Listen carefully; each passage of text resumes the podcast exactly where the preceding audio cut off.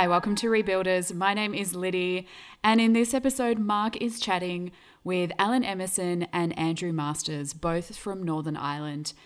Alan is the Irish National Director of 24-7 Prayer and lead pastor at Emanuel Church, and Andrew Masters is senior pastor at Lagan Valley Vineyard Church. And these guys come from an interesting context. They have lived and led through the Troubles in Northern Ireland, and it gives them a unique perspective on what leading through crisis actually looks like. So I'm going to hand over to Mark to have a chat with Alan and Andrew. Enjoy. Welcome to Rebuilders. It's fantastic to have you as we examine what it is to lead the church through the COVID-19 pandemic, and also to hope and push into renewal. We actually have two guests with us today, and whilst we're separated in the sense that we can't fly across the world, through the miracle of technology, we can connect with people from around the world. So I have two friends, joining me, both from Northern Ireland. They're both in Northern Ireland, but not together. They're in quarantine. And we have Andy Masters from Lagan Valley Vineyard and Alan Emerson, who is a pastor at Emanuel Church in Lurgan. And first of all, just what's the situation with COVID-19 in Northern Ireland at this current time? Hi, Mark. It's good to be with you and to be with Andy with you as well. We are, like the rest of the world, I suppose, about four or five weeks into this now, and effectively in lockdown from is it week three maybe now, Andy, or something like that. So we are, we're just so we're just trying to at a personal level, you know, we're just all trying to readjust, homeschool, new rhythms. And home and church life and how we do things. We probably have been slightly sheltered from the big numbers, if you like, of fatalities. But that's just slowly but surely. It was increasing a little bit over the last week. But everybody's kind of just trying to do what they can to follow the guidelines and stay safe and all the things that we're here, and we're just trying to adhere to.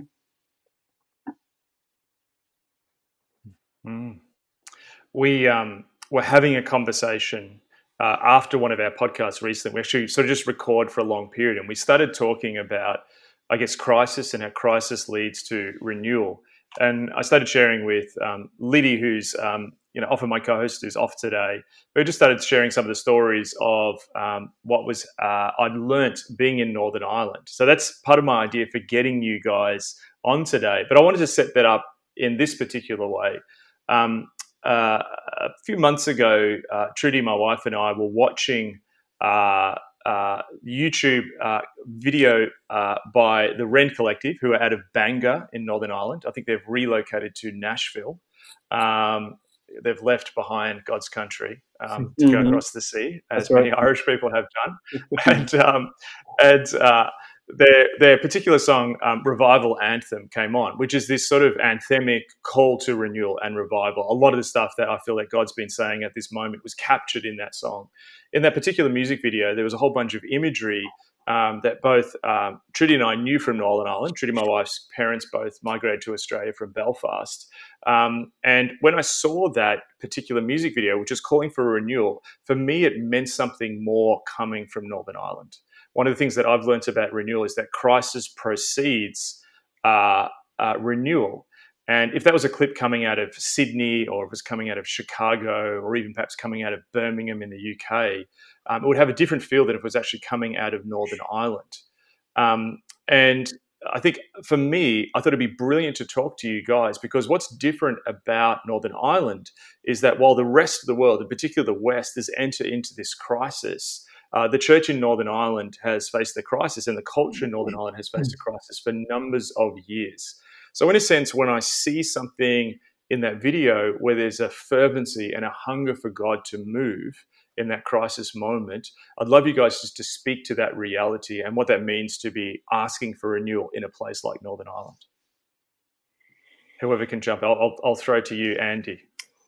Wow. I think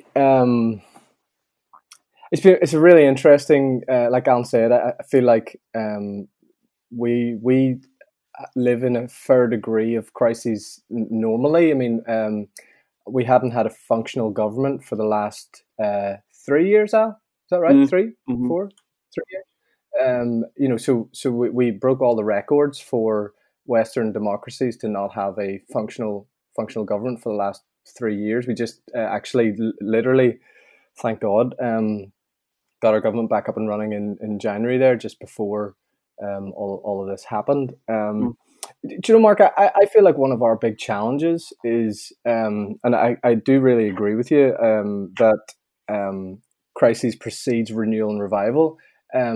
One of the things that I feel like we're trying to discern and navigate is, what do you do with a culture that's lived in some degree of crisis for decades, where when you look at some other places, a crisis comes, everything shakes, and then culture responds and changes. What do we need to do differently moving forward? Mm-hmm. We have a totally different dynamic here, where dysfunction and crises in some degree in our culture is really, really normal. And so one of the things I feel like leading a church here, I'm just trying to help people navigate, is this idea that perhaps more than any other time in my life, I sense the Holy Spirit leading us into an awakening, even just of ourselves. I mean, just really personally, my wife and I are praying together more than we ever have in our 11 years marriage, you know. But I guess the challenge that I'm seeing in our church is how do we help lead people into what the Lord is doing at the minute in us, because there is familiarity, not with this moment, goodness me, like this is not familiar at all, but there is a cultural familiarity to dysfunction and crises, and so I'm really intrigued to see how this plays itself out as we respond and trying to lead people deeper into God's presence and His mission. And I guess the other thing I've just been really reflecting on is this: everybody has become an amateur statistician over the last kind of 6 weeks. And, you know, as we look at bell curves and flattening curves and all that sort of stuff, we're into week 4, just the beginning of week 4, I think, of lockdown. And or lock-in, as somebody in Ireland was calling it, which sounds slightly more appropriate for this island. But anyway, he was saying about how this whole idea of how do we flatten this curve more widely. But when you look at people's spiritual lives, and there was definitely this massive spike of anxiety and all this sort of stuff. There's not that it's normal, but we're into week 4. There's new rhythms establishing, all that sort of stuff. And I guess the question that I'm asking myself and our church community is this idea of, will our faith and our relationship with God stand and thrive through this for ourselves and for others? Or now we start to see things kind of become a bit more familiar. Do we just go to extra workout routines, an extra time with the family, and hide in some of these other kind of things? And so it's interesting, as a leader, I feel like we're starting to see now's the moment actually for us post Easter to start to really dig into the what's really going on in people's hearts and their spirits, or will we just do what we do best sometimes in Northern Ireland of just kind of just get on with life as normal as we can in the midst of some mess and crisis, you know? Love to hear your thoughts, Alan. Yeah, similar. I think what Andy said there about we obviously lived through 30 years or whatever it was of the Troubles, like most intensely, and you know, Andy and my probably teenage years, you know, early years and teenage years, you know, all up until I'm slightly older than Andy, so up until I was about like 19 or 20, that was a sort of reality, you know. Bombs going off in cities, you know. My dad had a construction company, you know, so he, not like everybody that those kind of companies maybe did work for security forces and things like that. So, you know, yeah, you were like,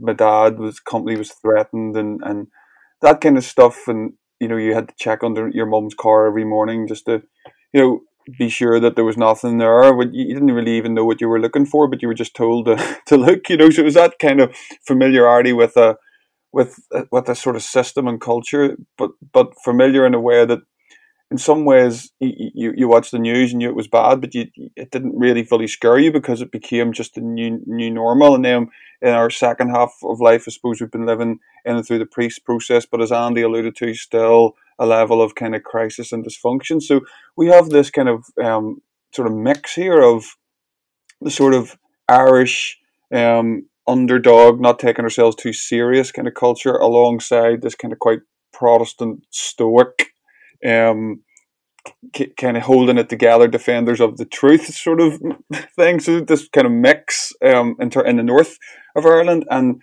I think that leaves us in a place where we kind of find a way to get through, but I think that we don't sometimes realise the crust over our hearts a little bit that Andy is kind of alluding to as well, that we need a personal renewal, something that the mercy of God really, and you know, that penetrates our hearts a little bit to not just rely on our we're from Ireland, we get through, but to genuinely lean into a moment where the Spirit is softening our hearts, you know, because I think one of the things that Andy and I have reflected on over the last few years has been when you come through crisis, there is a kind of legacy of trauma that you don't even realize you're carrying. And that leads to a number of different postures. And those are the postures that I think we are longing for to change in our lifetime in Ireland.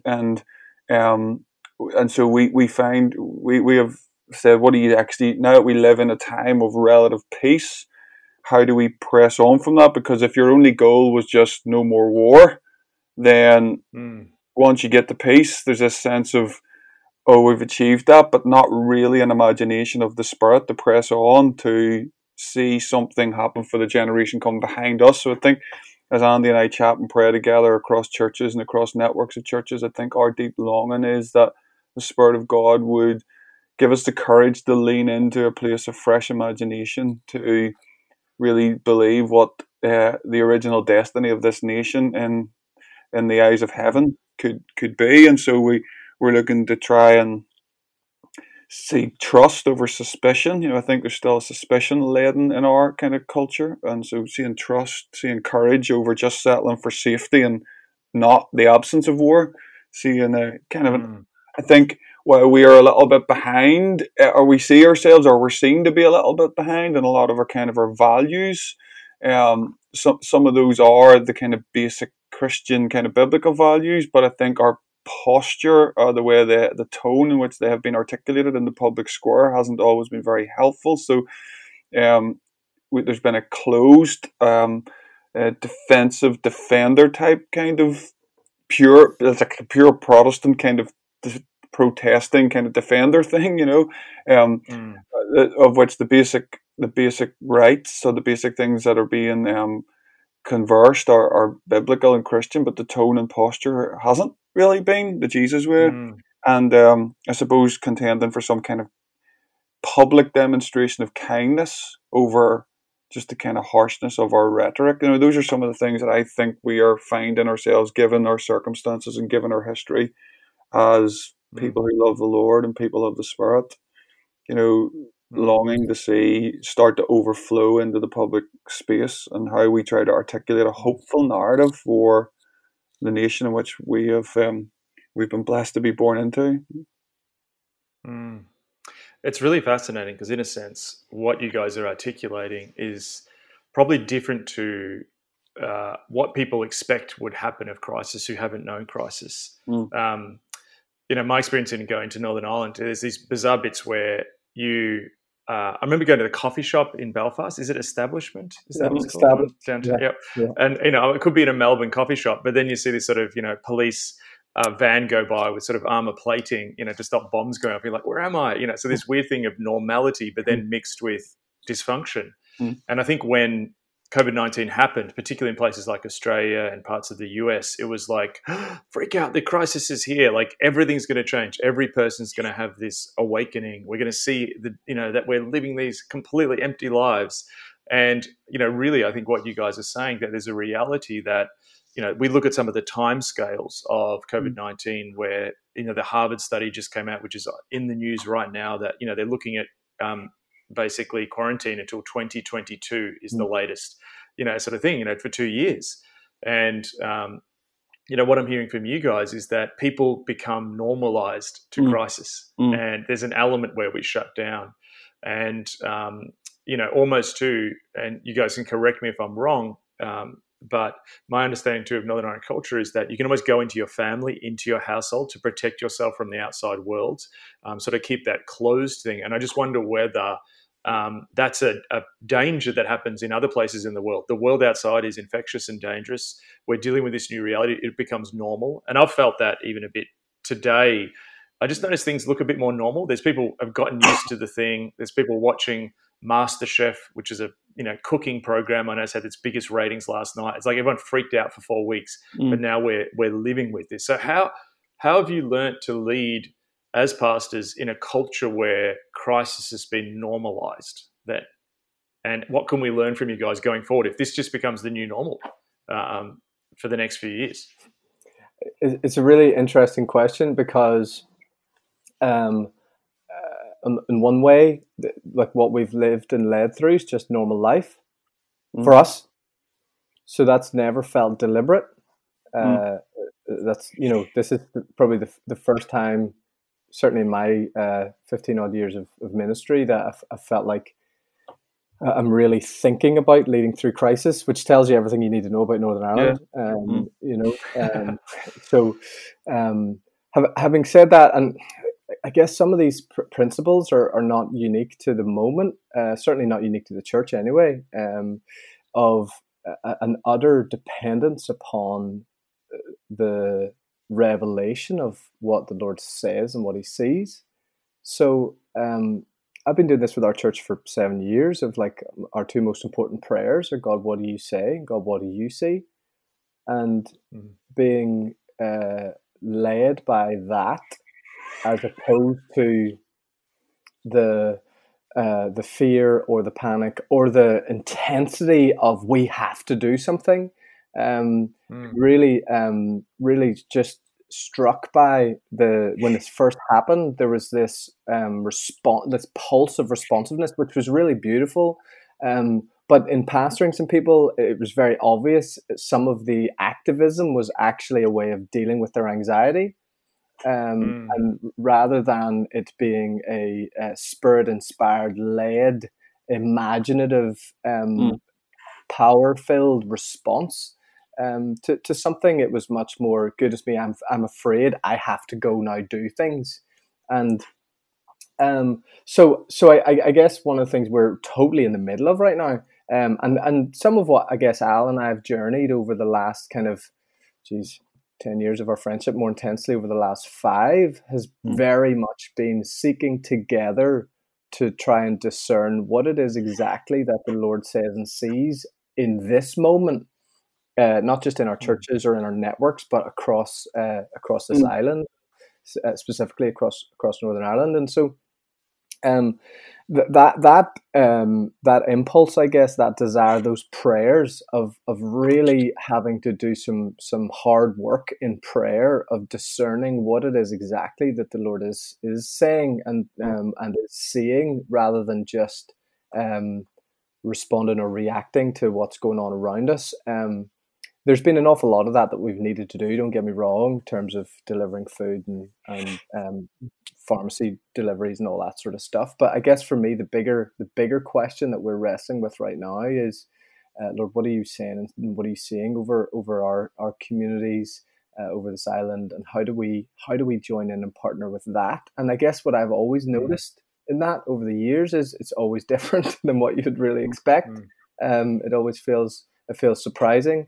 I mean, one of the things we did a few years ago, there was you probably remember it was on the news, that our flag protests where they removed the Union flag from Belfast City Hall, and I mean the country really lost its mind for a moment or two. And Alan and I and a couple other friends decided, well, why don't we just try and gather round City Hall, which is this kind of real place of crisis and conflict at that moment. And we just kind of threw it out there, a few friends of us on Twitter and things like that, and just said, right, Saturday morning, 9 o'clock, we're going to gather around City Hall to pray. And it was just incredible how we'd probably, can you remember, it was over 1,000 people showed up.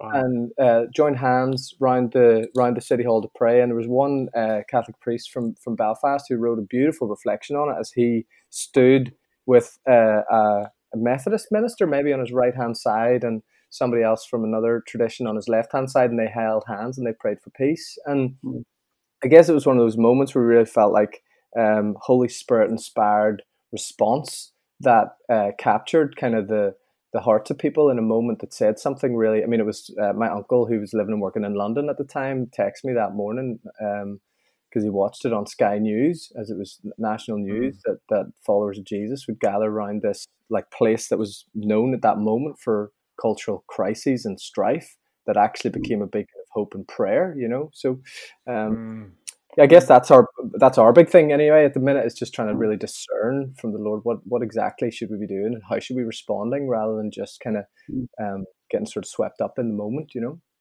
Yeah, I think that just off the back of that, I think that one of the things that in terms of how we lead through crisis that I have tried to learn, and as I reflect on what you're kind of trying to do almost instinctively as you try to discern the Lord, as Andy said, is when you're leading through crisis, I suppose you're trying to discern. And I think what the Lord gives us wisdom in is helping to provide language for what's missing in our in the kingdom narrative of how we're trying to get through this. So, for example, in the crisis of the Troubles, for all the talk of peace and for all the, you know, lack of maybe genuine reconciliation that still exists, what's still very much missing here is language of forgiveness, for example, in the public square. That's just not really still.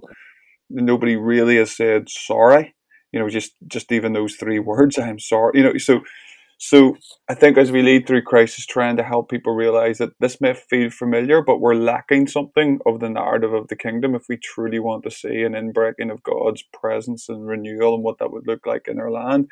So I think it would be interesting maybe as we, because we are the same, you know, we're just starting to say to our church and our teams, you know, you've done a great job reacting over the last 4 weeks. How do we start getting into a mindset of 3 to 6 months at least, potentially longer, of how we lead through this? And I think maybe one of the questions that might be interesting to ask is for all the great stuff that this is allowing us to be refined in, what is also missing, and how do we also stay true to the prophetic presence of Jesus amongst the broken and the dying, you know, as well as in our churches and what he's refining. So I wonder if it's something which maybe kind of transitions it slightly into looking even further back, Mark, into our ancient sort of history, which is, you know, the thing that always fascinates me about Patrick is he came into what felt like a normal culture, which was pretty barbaric, you know, here in Ireland all those years ago, and he brought a living alternative. And rather than some, I think Ireland was the only European country that wasn't kind of Christianized by sort of Roman might, and so there wasn't like that kind of bloodshed or in that regard or forced kind of colonial Christianity. It was a living alternative embodied in a person, you know, under the anointing of the Spirit to start to bring renewal. And I guess as we lead through crisis into this next season of era of time where everything's going to be different, I think asking ourselves, how does this story interact, overlap? How does it get penetrated by the story of the Bible and the Scriptures and the discernment of the Spirit in these times? And what's missing in some of our narratives that we need to start speaking in prophetically to help shape a worldview that looks something like the kingdom of God. Yeah, it was interesting because when this sort of all kicked off, it was around St. Patrick's Day, and I was really struck how, in a sense, you know, Ireland at that time, there was this network of the Roman Empire, and it was like the global connected, you know, there was the Roman road, and, you know, the Roman army meant you could travel, and all of a sudden that fell in the Dark Ages. And then God does something on the periphery in Ireland. And I really feel that at the moment, that I think that, you know, we had all these global capitals, London, New York, you know, and they've been actually the hardest hit, a lot of these places, and it's shut, you know, parts of the world down. And I, on St. Patrick's Day, I picked off my shelf this copy of Recovering the Past, Celtic and Roman Mission by John Finney about the Celtic Church. And I was thinking about that, like, in a sense, we all are like that a bit now. We've gone into our little hermit little, you know, homes. And there's just this interesting quote where he says this on page 6, speaking of the Celtic ancient Irish Christians, their spirituality was that of those on the edge. They were groupings of Christians clinging onto faith at the edge of the known world. It is a spirituality and theology of the insecure. And we know that sounds different from that produced by the successful. And for me, there was just something absolutely fascinating, and the spirit awoken my imagination there, because I feel like what was happening in that response is everyone was like, people are getting insecure and anxious, and how do we as the church stop that insecurity and anxiety? But I'd love you guys to speak into the fact of, you know, the Celtic Church in a sense embraced that insecurity on the edge of Europe, and how was that a rich source of new creativity the Spirit could bring? The last sentence, or the final sentence of that quote, Mark, I think John Finney says something about it was a faith of those who knew less of happiness and more of suffering in life, or knew more of suffering and less of happiness. And I think, again, it's this idea of what is your faith for, or what does your faith do, maybe is a better way of asking that question, of the shaking out of religious ritual or practice, even for those. I love what you said a few weeks ago about your own reflection of being caught in a posture of chaplaincy to a culture of consumer Christians. I can't remember. Sorry, I butchered that completely. But anyway, that was pretty spot on. So there is this idea of when you lead, and if you read the early Celtic Church, like, they were so dependent upon the creative, imaginative working of the Holy Spirit in them, as they really redefined what entire church structures looked like, and what ecclesiology was, and how it functioned and related to societies and the broken and the lost. And what was amazing at that is that came completely out of a place of desperate need for the Holy Spirit to inspire new ways of doing things, as they went, well, this doesn't, you know, the Roman form of mission doesn't really work, because the country doesn't look like what Rome looks like. And so we've got to find a new way of embracing the parts of the culture that God's already kind of redeeming, and then speak prophetically into challenging, or I thought it was really well put, Al, finding new narrative or new words and language to describe the parts of the kingdom that are missing. And being saturated in the scriptures and in the presence of Jesus, but full of courage and faith to set down old structures or methods, paradigms that no longer serve us, is really what was so prophetic, I think, about Patrick and Declan and Colin Banas, those guys who they just went, well, you know, we got to find a way that this thing will work.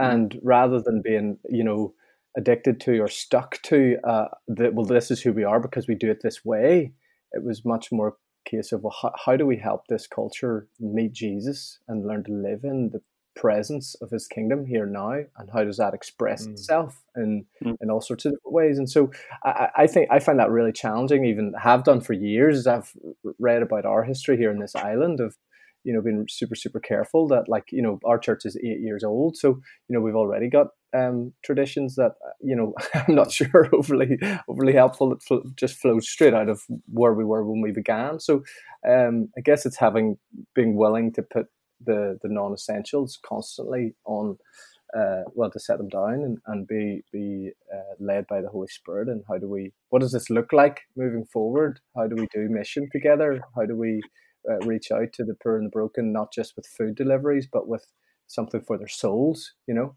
and what does that look like, you know? Yeah, and I think one of the other things about the Celtic thing that's inspiring is, you know, you had this idea that apparently the Irish were concerned by the lack of actual kind of red martyrs, as they're called, you know, and so how we traditionally understand martyrdom, and so the what's become known as the kind of green martyrs developed, where they would have, you know, let go of their possessions in this life and went and give themselves their life of study and prayer, reflection and contemplation, and then that.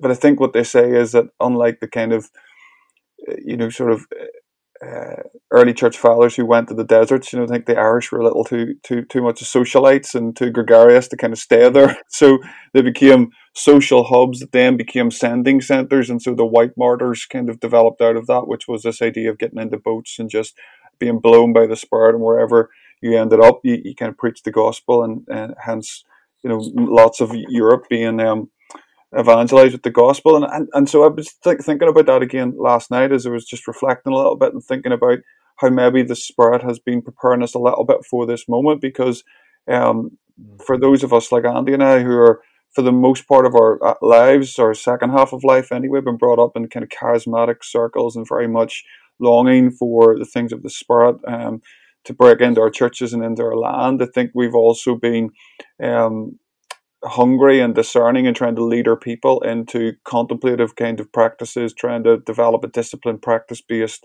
spirituality that really forms and reforms us into people that can really steward the Spirit well, and in a life that looks like Jesus and reflects the fruit of the Spirit. And so I do think that there was something about that ancient Irish kind of anointing in our land that was able to bring together the contemplative tradition and the charismatic tradition, even though they weren't maybe defined at that time. But I do think there's something about that, and so there, you know, when I look back over the last 2 years at things that we've been preaching in church, it's very much been a practice-based spirituality and trying to learn from the tradition of the church, and that alongside do it again kind of revival theme. So and now we find ourselves in this space where I'm going, oh wow, nothing could ever have prepared us for this crisis now that we're now living through, and yet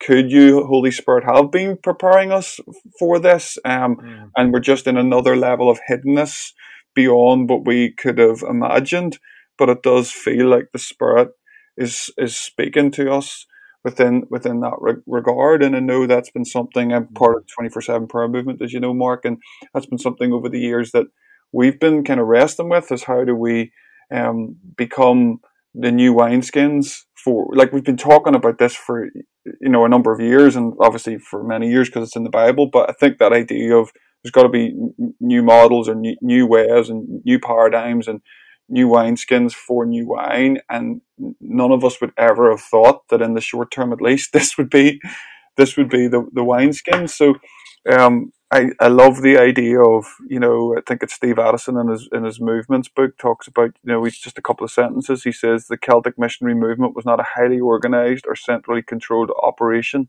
Under Patrick's influence, wave after wave of Irish youth flooded into monastic life. Most monasteries began in remote places where their founders withdrew from the world, only to be pursued by throngs of young men who were eager to follow their example. And that, just that line of wave after wave of Irish youth flooding in to these places to be formed and reformed, it kind of just it really moves my spirit, you know, at the thought of something like that happening again, like wave after wave of young people in Ireland flooding into places of prayer, formation, spirituality, all with the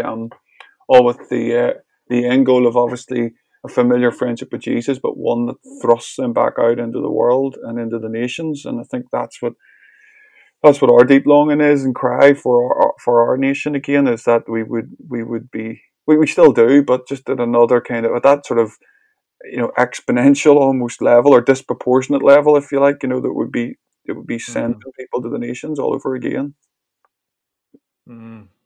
And that's such a, I think, a fascinating insight that, in a sense, the church, the Roman church, lost that ability to control. And I think I'm coming to the realization that early on, you know, as we respond to this virus, like, it's like, okay, how do we control this thing? We got a response. We'll do this. And there's stuff we needed to do. But I think more and more I'm realizing, you know, we're talking to a friend in Vancouver yesterday, and she was just explaining how, you know, in a sense, there's this space that's opened up because you can't control things like you used to as a pastor. There's just a bunch of people. I don't have an eye over at the moment, and I've lost control of oversight, but now it becomes more about inspiration. And I think that opens up a space. It's like we had the ball, but now the ball's out there in our people. And in a sense, there's self-leadership that people are stepping into.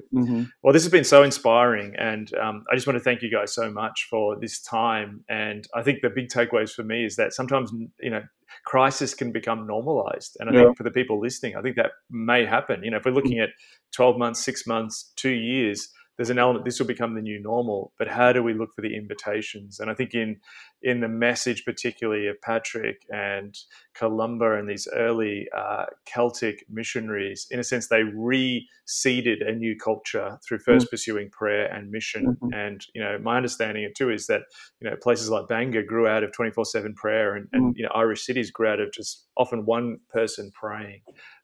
So many blessings on you guys. Thanks so much for joining us today on Rebuilders, and you know, may it happen again. May Ireland not just be renewed, but actually seed a movement again, you know, across the world in that moment.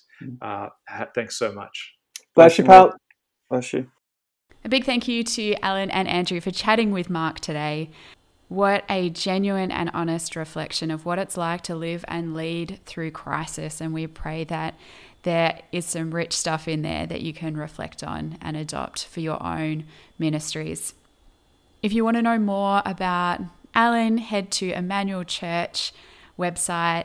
Or if you want to know more about Andrew and his ministry, you can head to Lagan Valley Vineyard Church website, both in Northern Ireland. Encourage you guys to take the time to pray for both Alan and Andrew and their respective ministries and what's happening in Northern Ireland.